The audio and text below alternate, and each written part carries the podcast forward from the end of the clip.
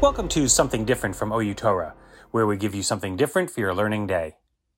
Mitzvot Hatluyot Ba'aretz means mitzvot that are dependent on the land of Israel. But what does that mean? Are these strictly agricultural laws, or is there more to them? And what do mitzvot Hatluyot Ba'aretz mean for mitzvahs in general? To address these questions, here's Adina Ellis with a shiur delivered at the OU Israel Center. Please note that while this shiur was delivered to an audience that lives in Israel, it may be even more important for those of us who live in Chutz La'aretz. Please enjoy this excerpt from Mitzvot Hatluyot Ba'aretz. What, why, and the wonderful opportunity. We're talking about the commandments of land of Israel, Mitzvot Hatluyot Ba'aretz. And I think if you would find someone on the streets of Jerusalem and you'd say, okay, so what are these mitzvot all about? You know, you, you the Jewish people living in the land of Israel go. Tell me an example of a mitzvah. What do you think it's about? So i don't know. Perhaps somebody might say well the jewish people are living in israel. You need to have your own government. You need to have a king right? Maybe the sanhedrin you have established the new moons. I think those are you know legitimate answers. You might find yes someone what's a, a mitzvah related to living in the land of israel for the jewish people?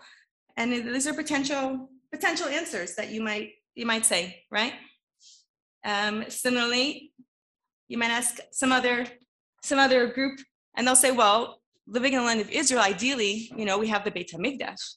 So we have all the laws related to the beit hamikdash. We have karbanot that we bring. We have the three holidays where we go up to the beit hamikdash aliyah regel right? On pesach and shavuot and sukkot. And those are those are legit true answers those are true answers that are related to the mitzvot for Am Yisrael living in the land of Israel and they're actually referred to as mitzvot tziburiot tetzliot ba'aretz. So interesting enough, there's another level of a type of mitzvah that are on the tzibur, on a whole. And there's of course certain situations that need to be able to have those mitzvah come to play of how many Jews are living in the land of Israel and certain certain factors that need to happen. But those are also good answers. So if that's what somebody might guess, then you're on you're on the right track, right? You're not you're not far off. And that's a kind of the first way to start thinking about well what is special about living in the land of israel that we have different mitzvot? So those are some potential starters right? That we definitely hope for right? We're not taking them off the list because those are still goals. We just aren't there yet. So those are the long-term goals. And right now as Amir said today we are zoche we have the merit of fulfilling other mitzvot that are unique to living in the land of israel and we're going to go with this definition which has some flexibility, but based on a Gemara and Kiddushin, we say, what are the mitzvot? Hatzliot ba'aretz. What does that phrase mean? They're dependent on the land.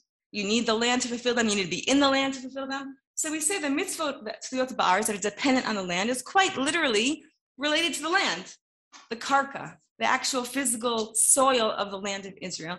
And those are the mitzvot that are going to make the list that we're going to go over today. And I'm hoping that in our discussion today, in going through these mitzvot hatzliot ba'aretz, we're going to hopefully understand some of the underpinnings, some of the deeper messages relating to these mitzvot. And hopefully, it'll also give us a broader appreciation of mitzvot in general and the spe- special zchut that we have, the merit that we have of living in the land of Israel in particular. That's our goal for our, our time together. Okay, that's our three pronged goal, Bezrat Hashem. So, this idea of, of living in the land of Israel and the land itself as being special, right? The soil itself. I remember being in Israel for the year in seminary at post high school. I'm sure many of you are familiar with these different programs. And at the end of the year, we have our big celebration. And the, the madricha went, she lived near Haifa, and she went to the beach and she filled up these tiny bags of sand. And she wrote this beautiful petek, a little note for everybody. And at the end of the year, she handed us these bags of sand of Israel. One day, to come back to the land of Israel. And I saved that bag for many years until probably we made Aliyah. and it was very special and dear to me. A little sand of the bag, you know, sand of Israel, holy sand. Nowadays, Baruch Hashem, I've got kids coming home from Gan, and maybe you can also relate to this, and they take off their shoes. and they can dump out a whole bag's worth of sand right on your living room floor. right? The question is, do I bag that up and save it and put it on the windowsill, or do I just try to get it out of the house as fast as possible? I think that image sort of reflects part sometimes when you live in the land and you get used to being here, some of the novelty and the, spe- the specialness of things when we only dreamed of living here, they sort of fade with time. And that happens with mitzvot at large. And the idea of living in Israel, and we're in the holy city of Yerushalayim right now, sitting here, and to feel that inspiration, which maybe we might have felt in different times in our lives, but to feel it again and remind ourselves of what that means and how special it is, is, is worth doing every once in a while. So the, the bags of sand is sort of an image for me that to remind me, as much as it's annoying, and they take all the chol, the whole our argas chol from God somehow ends up in your house. It's the, the holy soil of Israel, the holy sand of Israel. That one time I saved, you know, I saved lovingly in my house. So we have these mitzvot ba'aretz that relate to the karka, the soil. And that's our first definition of what are these mitzvot. Like what you just heard? Hear the rest of that shiur and much more on outorah.org or by using the OU Torah app for iOS and Android.